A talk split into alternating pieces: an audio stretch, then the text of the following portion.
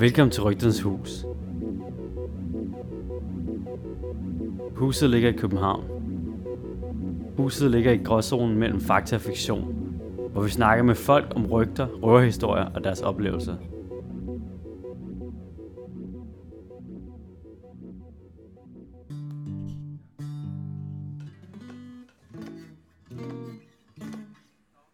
Efterhånden, som vi har snakket med en masse mennesker på gaden, har vi også fået en masse historier. Uhyggelige historier. Og dem har vi gemt til i dag. Velkommen til Rygternes Hus. Og vi er inde på Fotografisk Center i Kødbyen. Og du havde en uh, historie. Ja, en spøgelseshistorie. Jamen, øh, der, min kære farfar, han var, han var desværre død af et hjertetilfælde. Og så savnede jeg ham gevaldigt. Og så var jeg ikke mere end 8-9 år gammel. Og så var jeg lige alene hjemme en time. Og sådan generelt tror jeg, jeg var lidt bange for mørke. Men øh, sådan lige den her, inden for den her time, så gik jeg rundt og puslede lidt, og jeg synes, det, der var sådan et eller andet uhygge i huset, eller noget, der virkede som om, der var i huset.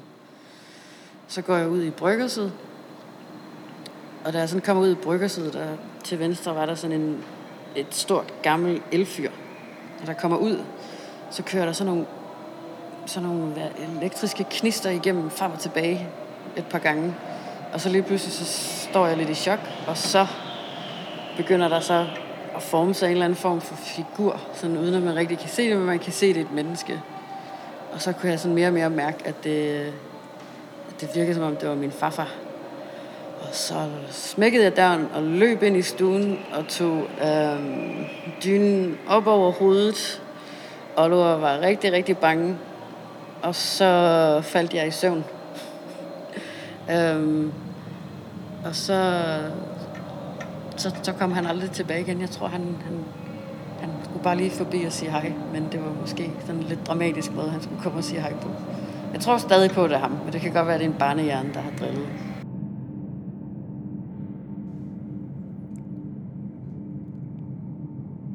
Det er klart, at man ikke helt ved, hvad man skal gøre, når farfar kommer tilbage. Og jeg tror, at det er de færreste, der har stået i den situation, som hende vi mødte havde. Men alligevel er der overraskende mange, der har haft nogle oplevelser, som de ikke kunne forklare. Her kommer et par mere. Så optager vi inde på, hvad hedder det, Galeri Poulsen. Ja, Og du havde hørt en historie, eller du har en historie. jeg har selv oplevet en historie. Øh, en meget mystisk ting, jeg oplevede sidste år, hvor jeg havde været hjemme hos en kammerat og spise, og vi havde snakket om alt muligt mellem himmel og jord, blandt andet den bog, der hedder Den Lille Prins. Og da jeg så cykler hjem, jeg boede på Frederiksberg på det her tidspunkt, så kommer jeg hjem, og da jeg så står på øh, ved hoveddøren ind til opgangen, hvor jeg boede, så opdager jeg, at øh, 10 af mine bøger ligger nede på gaden. Blandt andet Den Lille Prins, som er faldet ud af mit soveværelsesvindue, men det var lukket vinduet. Så jeg kunne ligesom stå der og samle alle mine bøger op nede på gaden, uden nogensinde at fundet ud af, hvordan i alverden de kunne ryge ud af vinduet.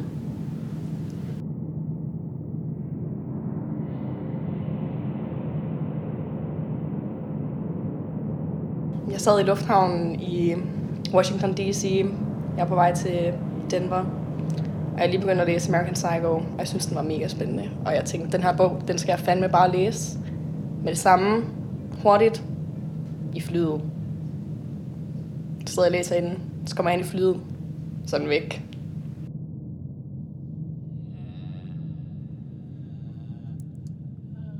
Har du også oplevet ting forsvinde på mystisk vis?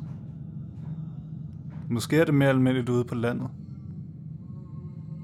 Rosa har i hvert fald en masse historie ude fra landet, hvor hun er vokset op. Og mærkelige ting, der sker derude.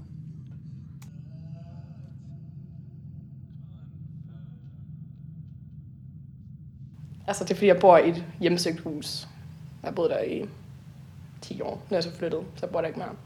Men det var inde på min lille søsters værelse, øhm, som ikke var særlig sjovt at sove på, sådan generelt. Der føltes lidt nøjere derinde. Øhm, så lå jeg og sov, Jeg ville rigtig gerne altid sove sammen med min lille søster, fordi jeg var ikke særlig glad for at sove alene. Og så vågner jeg sådan om morgenen ved min hund kommer ind, og sådan tager min dyne væk sådan over hovedet. Og så trækker jeg den op igen, og så sådan, tager den dynen væk igen. Og så skubber jeg den sådan alt, hvad jeg kan ud af døren. Og så lukker jeg den sådan over hovedet igen. Og så er der bare et eller andet, der sådan slår mig mega hårdt oven i hovedet. Og jeg bliver fucking sur, for jeg tror, det er min hund igen. Så jeg flår dynen af, sådan lige når det sker. Og så er der ingenting inde i værelset. Jeg blev fucking bange. Jeg begyndte seriøst at skrige og græde og sådan ruske min lille søster og sådan gemme mig ind under hendes dyne. Det var fucking nøjeren.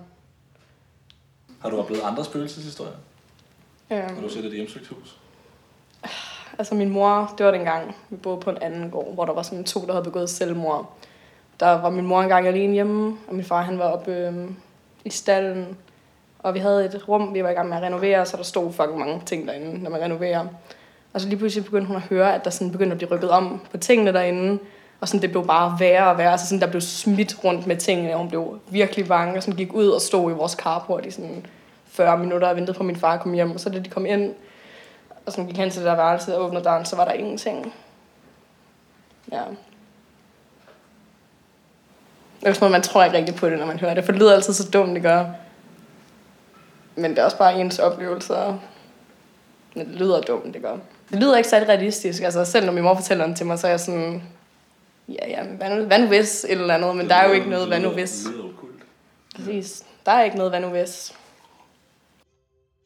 Rosas historie har fået os til at tænke på, om ikke der findes mennesker, som arbejder med spøgelser, når nu det er så meget over det hele. Men hvem kan man ringe til? Vi har fundet tre kandidater. En spøgelsesjæger, en eksorcist, godkendt af den katolske kirke, og en antropolog. Vi har kun kunnet få fat i to af dem. Jamen, øh, jeg hedder Andreas Gadeberg, og jeg er uddannet antropolog og har læst tilvalg i arabisk og islamstudier. Og øhm, har arbejdet pædagogisk ude i Aarhus Vest i Skjoldhøj, en ungdomsklub i lang tid. Øhm, og så lavede jeg feltarbejde i England, mens jeg studerede i fem måneder i Nordengland i Leeds-området øh, om åndetro blandt muslimer og forbindelse mellem religiøsitet og øh, livskriser hvilken rolle øh, det spillede i folks liv at komme i de her behandlingspraksiser, alternative behandlingspraksiser, øh, i deres forsøg på at håndtere forskellige livskriser. Øh, jeg fulgte de typisk unge pakistanske mænd i Nordengland, som øh, var øh, i en eller anden form for familiekonflikt, hvor øh, man forsøgte at bryde ud øh, af forældrenes øh, forventninger til partnervalg og ægteskab. Øh, I den forbindelse, så var der mange, der endte med at få det rigtig skidt. Det kan være rigtig hårdt. Øh, og de livskriser, som man stod i der, øh, den forståelse af den øh, både sådan mental sygdom og, øh, og svær situation, forstod folk som at være under indflydelse af gin. Øhm, så derfor så en del af helbredelsen var at søge de her øh, rukria-behandlinger. øhm, hvor en rukria, det betyder, når nogen reciterer Koranen over andre for helbredende, øh, øh, med helbredelse for øje. Det kan være alt muligt andet. Det kan være bruges i det daglige for hovedpine og alt muligt. Øh, men altså også i forbindelse med, øh, med eksorcismer. Siger man så noget bestemt, når man laver en muslimsk eksorcisme? Altså man reciterer forskellige dele af Koranen, og der er nogle ting, der går mere igen end andre. Der er øh, seks vers i Koranen, Koranen der hedder Yad al-Shifa, altså, altså er seks vers, der handler om helbredelse. Dem bruger man tit. Hver sin helbreder har hver sine øh, teknikker også, kan man sige. Jeg fulgte en, der gik efter alt det, der handlede om alt det Koranen, som handlede om ild, for at minde den besættende djinn om, øh, om helvedesilden, altså fordi det er set som, typisk i islam er det set som forbudt at krydse grænsen mellem den usynlige verden, al-Raib, og, øh, og menneskenes verden. Det er i hvert fald standpunktet i man kan sige, nyortodox praksis, at de to verdener må ikke blandes. Man må ikke øh, kontakte ånder, ånder må ikke kontakte en. Dem, der gør det, er på afveje. Hvis man går til øh, sufi-praksis, så er det til en anden, lidt en anden fortælling, hvor nogle mennesker har adgang til øh, at kunne helbrede andre ved at have kontakt til ånder. Altså at det er ånderne, der giver dem deres kraft, til at kunne helbrede andre. Har det været mere udbredt også i øh, mere sådan almindelig islam før i tiden at have kontakt med jinn? Altså nu siger du, sufierne gør det. Er det kun dem, der har gjort det nogensinde? Øh, jeg tror, det her med at, at øh, kontakte ånderne for helbredelse, er, som jeg har forstået en sufi-ting, men altså, det, der er jo også altså, mirakler, der er forbundet til det. Der er Suleiman i Koranen, han kunne jo decideret øh, øh styre herre af djinn. Øh, Suleiman, han har de her øh, mirakler, hvor han kan på alle mulige måder kommandere med ånderne. Men det, det vil de fleste øh, muslimer øh, var den opfattelse, at det var et mirakel kun for Suleiman, som ikke engang profeten Mohammed ville kunne gøre noget lignende. Og andre har tolket det mere som et bevis på, at, at det her var muligt. Så det er sådan forskellige læsninger af, af det samme mirakel, så at sige. Men blandt de pakistanere, øh, øh, jeg studerede blandt, som var mere unge, nyortodoxe, der forsøgte at bryde med deres forældres traditioner, det var, det var illeset. Kan du fortælle lidt om, hvad jinn egentlig er for et koncept? Ja, Hvad, Altså, hvad- det er øh, en skabning, som er øh, skabt med fri vilje, øh, ligesom øh, mennesket, i modsætning til engle, der ikke har fri vilje. Øh, hvor mennesket er, er lavet af ler, så er djinn lavet for ild. Øh, og øh, Satan i den øh, muslimske tro er en djinn ved navn Iblis, øh, som i sin arrogance nægter at øh, bukke for Adam, det første menneske.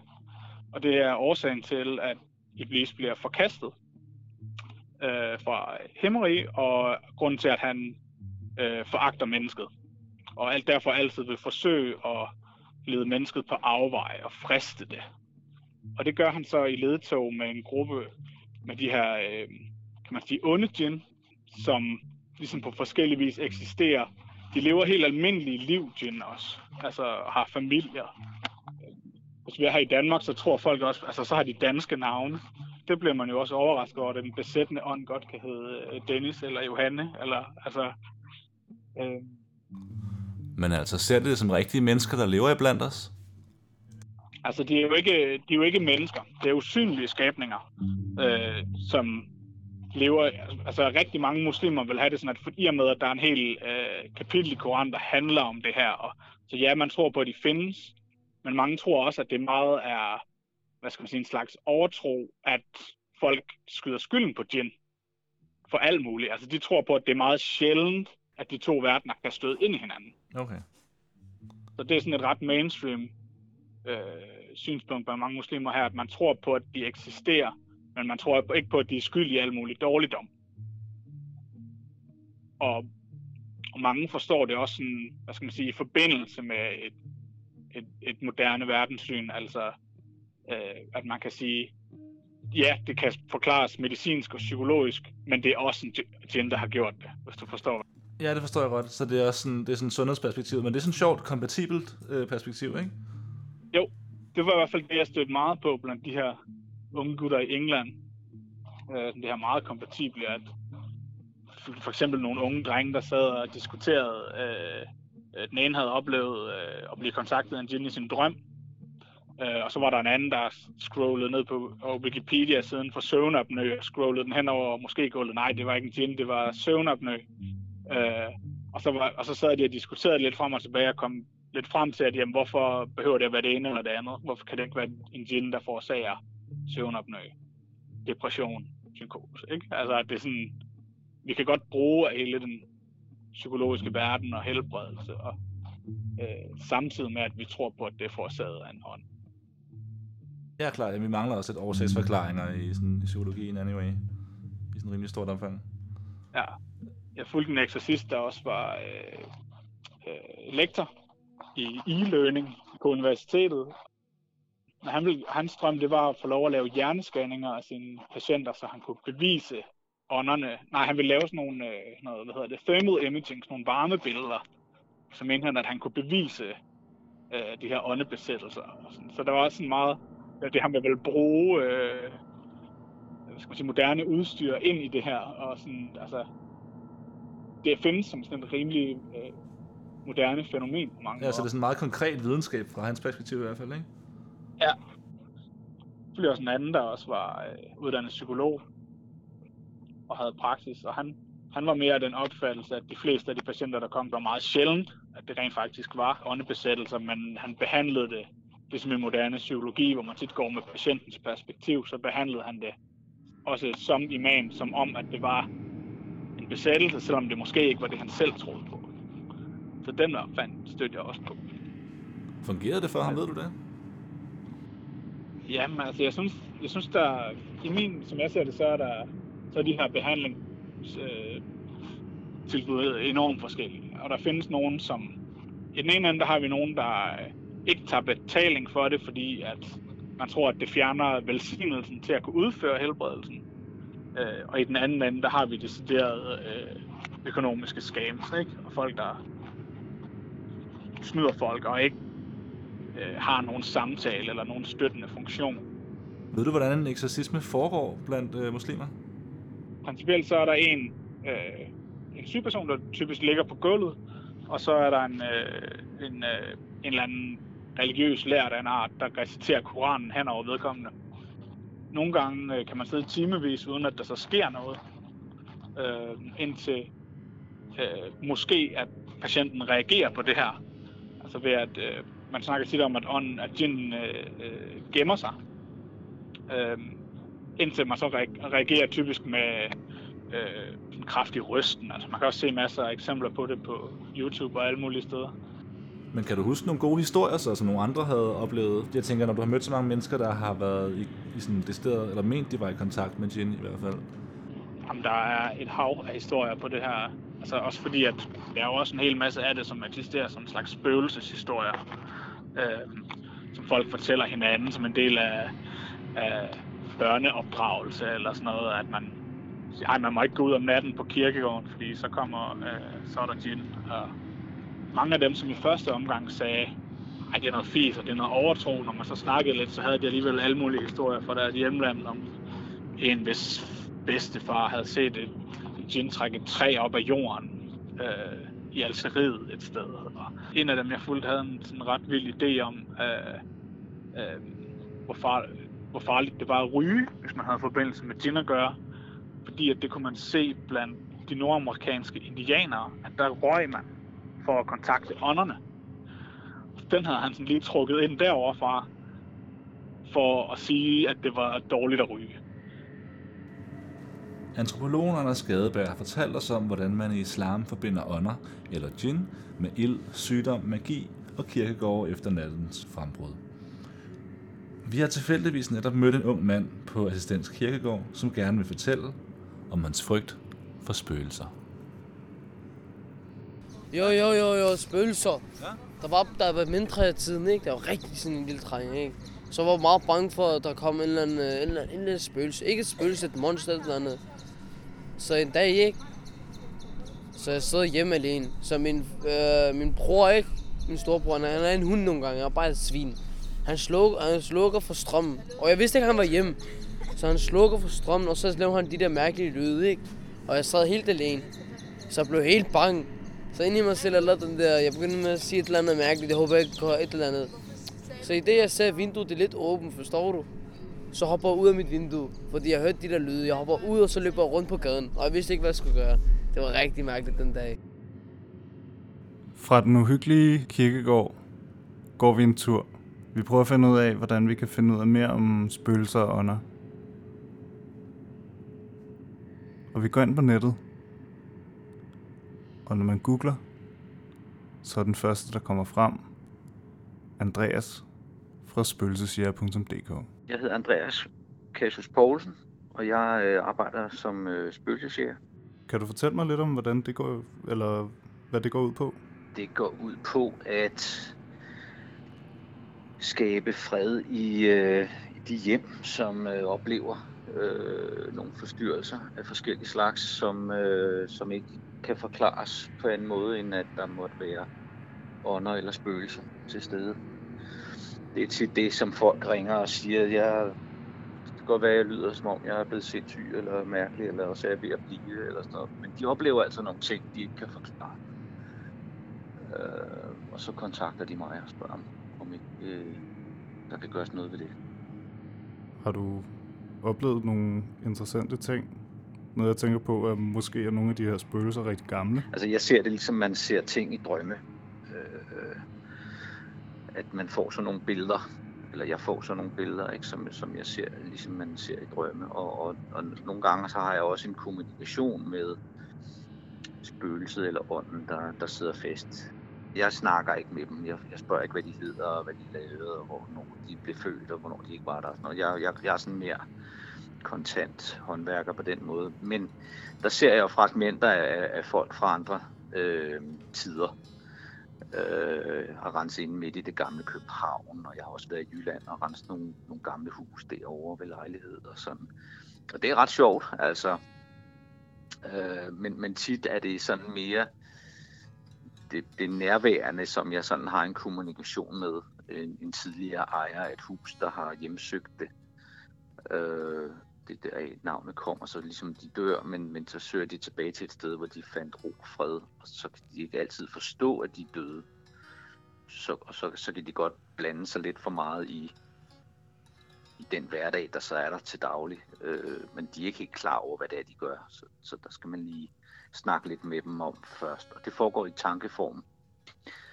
Altså, at man ligesom det tror jeg måske, jeg ved ikke om alle kan forstå det, men, men, men man kan godt have sådan en tankekommunikation. Øh, nogle gange med sig selv, eller med en imaginær ven, eller med, med, med Gud, eller med, med et eller andet. Så kan man nogle gange få nogle svar. og Det, det kan man altså også på den her måde. Øh, og det handler meget om intuition i virkeligheden, altså hvor, hvor, hvor stærk en intuition man har. Øh, og i hvor høj grad man kan lukke ned for det. Øh, for det kan også godt forstyrre, hvis man er meget åben for alle de her ting, så, så er man næsten fredløs også, fordi så får man input alle mulige steder fra. Så der, skal, der kan man lære og, nogle teknikker til at lukke ned med. Men hvad gør de for eksempel? Altså, hvad, kan, hvad kan de finde på at gøre? Nu har vi fået nogle historier om for eksempel nogle bøger, der er faldet ud af et vindue, øh, som var lukket, og nogen, der følte, der var noget, der tog fat i deres ankler. Er der sådan nogle ting, de gør? Øh, jeg, har, jeg, jeg hører det fra mine, øh, øh dem, der henvender sig til mig. Der hører jeg, hvad det er, de, de oplever. Øh, jeg oplever sjældent noget, fordi jeg kommer ligesom og, og rydder op i det. Men, men, men historierne er mange, og det, det går fra at dufte... En af klassikerne er, at man lige pludselig dufter røg, for eksempel, eller andre dufte, som normalt ikke er der. Man føler, at man bliver jagtet. Der er nogle rum, man ikke har lyst til at være i, men der, der er ikke nogen logisk grund til, at man ikke skulle have lyst til at være i dem. Så er der der, hvor, hvor, hvor, hvor folk de simpelthen bliver, føler sig, altså at de bliver puffet til eller rørt ved, øh, og så helt hen til, at ting flytter sig, og, og øh, det har jeg da hørt om. Har du nogle øh, ting med, når du, når du renser et hjem? Er der, nu læste jeg på din hjemmeside, at der er noget, der hedder eterisk husrensning. Øh, øh så kommer jeg til at tænke på sådan dufte eller og det var mere fordi, jeg, har, jeg var ved at fortælle om den her øh, kvarts, en, en krystal, som, øh, som en røgkvarts, som, øh, som man bruger som eterisk støvsuger til ligesom at fjerne negative energier med. Og øh, det var altså noget af det mest sådan mystiske, eller sådan, jeg har oplevet selv, det var, at den gik øh, i to stykker, øh, mens jeg sad med den i hænderne. Øh, så den ene del, den røg ned på et flisgulv, uden at lave skade, heldigvis. Jeg var ude på et toilet. Men øh, det var... Øh, det var sådan en, øh, en ret, øh, selv for mig, lidt vild oplevelse. Efter vi havde snakket med spøgelseshjernen, så snakkede vi lidt om, at vi synes, det er lidt mærkeligt, hvordan spøgelser bare bliver smidt ud, selvom de måske har boet i et hus i lang tid. Og hvordan behandler man egentlig spøgelser? Så nu snakker vi med en, som snakker med spøgelser til dagligt. Eller som hun foretrækker at kalde det, ånder. Ja, jamen, øh, jeg hedder øh, Lille Hazel Bernhardt, og øh, ja, og jeg er 22 ja. gammel. Ja. Og du, du har oplevet spøgelser?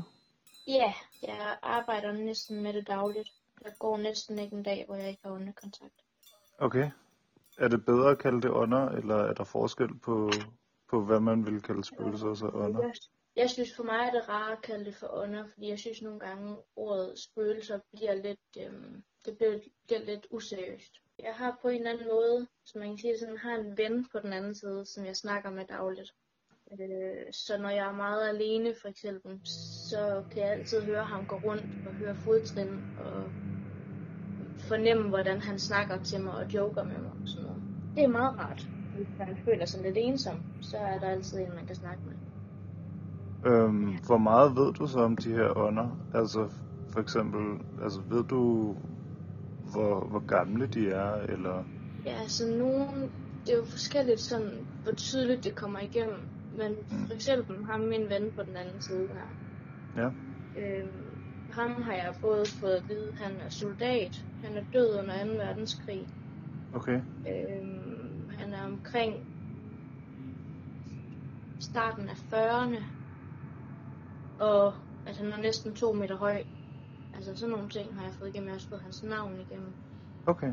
Øhm, hvilket jeg så lige får at vide, at det behøver jeg ikke at nævne lige nu. Nej, okay. Men, øh, men Så, det så... så han, han snakker med dig lige nu, eller hvad? Ja, ja, men han siger, du er okay, du fortæller nogle enkelte ting, men du behøver ikke at sige mit navn til alle folk. Nej, okay. Vildt nok. Er der, er der andre ånder, du altså sidder i, hvad kan man sige, sidder i rum med lige nu? Øh, lige nu er der ikke. Øhm, det er mest sådan primært ham, der er her. Okay. Men jeg har prøvet at sidde i et rum, hvor der har været nærmest været fest. Nå. Hvor der nok har været en 15-20 stykker i samme rum, hvor det bare har vrimlet med folk, der havde brug for hjælp. Og nogle gange så kommer, for eksempel min bedstefar kommer på besøg en gang imellem lige og siger, hej, hvordan går det? Skal Nå. lige tjekke, at det er i orden. Har du, øh, er det sådan noget, nu har vi også hørt nogle andre historier fra folk, hvor de sådan noget, de nogle gange har følt, at de kunne mærke for eksempel, at, øh, altså sådan rent fysisk, at, at de ligesom mærker et eller andet øh, Ja, sådan på deres krop, berøring. eller ja, for eksempel, eller at der er noget, der bliver rykket på, og Ja, ja. er det sådan noget, som har du jeg- også, Det har jeg oplevet mange gange. Det er næsten det, jeg oplever mest af, faktisk. nå, Øhm, jeg har... Oh, så sent som i går, der kunne jeg mærke, hvordan jeg sådan blev klemt på benet. Jeg var inde i biografen. Det var lidt forstyrrende. nå, Han lå sådan på gulvet inde i biografen. Han lå og klemte på mine ben sådan en gang imellem, for lige at sige, her jeg er her også. okay, Sådan for at drille lidt. Sådan Ja. for sjov. Eller, ja. okay, Øhm, og ellers så har jeg oplevet, jeg har oplevet at blive krasset. Øhm, Blive krasset. Og blive krasset, ja. sådan så, altså, du tog skade af det, eller, Jeg fik nogle røde mærker, der var der i noget tid i hvert fald. Nå, Øhm, det er nok næsten det værste, jeg har prøvet at opleve, men jeg har også senere fundet ud af, efter jeg er blevet krasset, at, at det ofte sker, fordi det kræver rigtig meget energi af ånder og, og, og røre ved folk. mm, Og hvis de så hele tiden forsøger på at sådan lange ud efter en, eller sådan forsøge på at, at, at, at få fat i en, så lige pludselig, så lykkes det dem, og så kommer de til at krasse. Har du noget mod at fortælle en historie, eller noget, du har oplevet? Jeg har i hvert fald, jeg har oplevet en dag, da jeg var hjemme med min veninde, sammen Mm. med hende. Øhm, det var lige kort tid efter, at, at vi havde fået styr på det med ham, vores ven her. Og vi havde lige været ude og gå en tur med hendes datter, da vi så kommer tilbage til hendes lejlighed. Så har vi lige fået læsset af ind i stuen, og, og min veninde der begynder så at gå ud i køkkenet, i det hun så kommer ud i gangen, som er imellem køkkenet og, stuen. Så begynder lyset at blinke, og det begynder at sige sådan nogle sådan elektrisk lyd, ligesom hvis der er en, en sikring er ved at gå. Og så fiser hun ind i stuen til mig, og bliver helt hvid i hovedet, fordi hun bliver skide bange. Ja. Øhm, og med det samme, så ser jeg bare et glimt af ham, af ham, vores ven her, Ja. og fornemmer bare, hvordan han siger, undskyld, undskyld, undskyld, det var ikke meningen, at jeg skulle gøre dig bange, jeg forsøgte bare på at vise mig for jer. Så det er sådan, Ja, okay. Så det kan være, hvis folk oplever noget, som måske virker sådan lidt skræmmende, så er det måske i virkeligheden bare fordi, at ånderne har svært ved at ligesom udtrykke det. Ja, det er nemlig det, og, og de drager jo, altså, de trækker jo energi fra energikilder. Så når der er lys tændt, jamen så hvis man oplever for eksempel, at det er den samme pære, der springer igen og igen og igen, og der ikke er nogen logisk forklaring, så kan det være fordi, at der er en ånd, der trækker energi fra det for at kan kommunikere. Og så øh, en anden ting, når, hvis du kommunikerer med ånder, øhm, mm. er det så lidt, altså hvordan er det for dig? Er det ligesom at have en almindelig samtale? Øhm, altså, hvad, hvad kan de finde på at sige? Jamen, øhm, jeg har en gang fået at vide, at jeg skulle holde min kæft. Nå. Øh, af en, der var sådan rigtig vred. Øh, hvor det er, altså, ja, det er sådan, det er, det er lidt ligesom at føre en rigtig samtale. Øhm, nogle gange kan jeg sådan decideret høre det, som om de står lige ved siden af mig og snakker. Okay. Øhm, men for det meste, når jeg kommunikerer, jamen, så er det simpelthen bare, som om, altså, som om de putter ordene ind i mit hoved.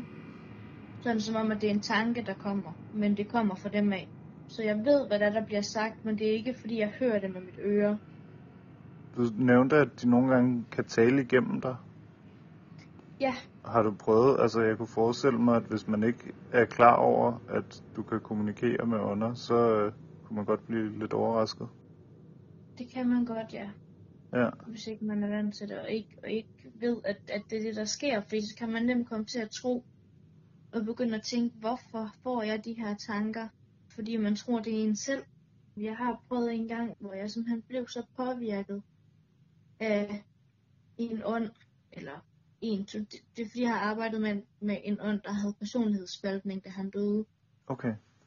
Øhm, så det er ligesom den spaltningen, der fik fat i mig.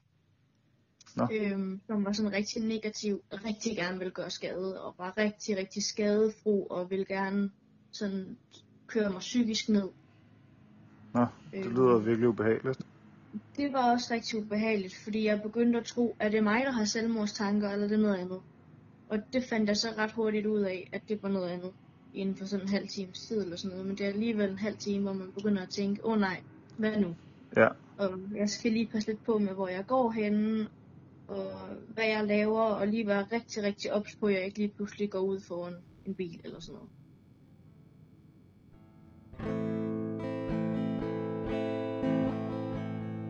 efter alle de her mere eller mindre uhyggelige historier, tror jeg, vi har brug for at rense luften lidt. Og vi fik besøg af Simons veninde Astrid, som vi tænker kan fungere lidt som en menneskelig røgkvart og støvsuge æderen for alskens uhygge med to spøgelseshistorier mere. Min underbog, da jeg var lille, hun var meget gammel, og så flyttede hun på plejehjem. Øhm, og så ret lang tid efter, så tænkte jeg bare, altså det kunne, kunne da godt være, at hun var død. Så spurgte jeg min mor, tror du egentlig, at øh, min underbos datter ringer til os, når hun dør? Øhm, og så dagen efter ringer datteren så til os og siger, at vores underbo er død, sådan dagen for inden. Wow. Og jeg havde ikke snakket med hende i halvandet år eller sådan noget. Det er også noget, du selv har oplevet, Det er det faktisk. Ja. så det gør det også sådan lidt ekstra spooky. ja.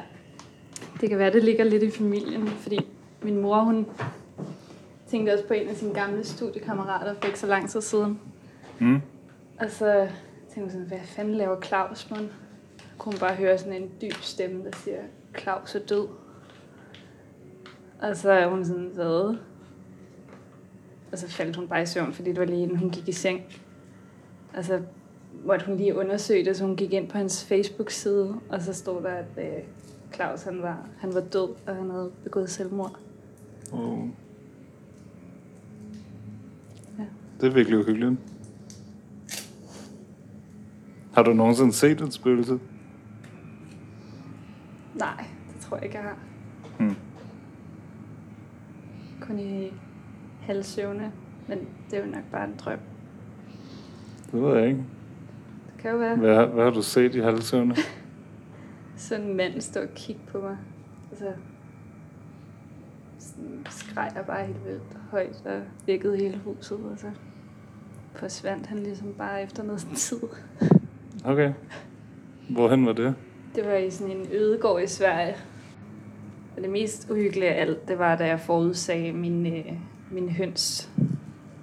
Nej, det var egentlig ikke så uhyggeligt. Jeg tænkte bare, jeg tror, min høns dør i aften, og så dagen efter var de blevet spist af ræverne.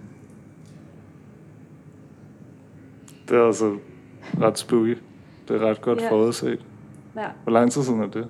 det er seks år siden, tror jeg. Okay. Måske lidt mere. Så var der bare rigtig mange kraver ude i haven. Hmm. Vi gik ned og kiggede, så, så lå lille blommes hoved i sneen. Blomme? Den var hvid. Nå. Ja, den var rigtig sød. –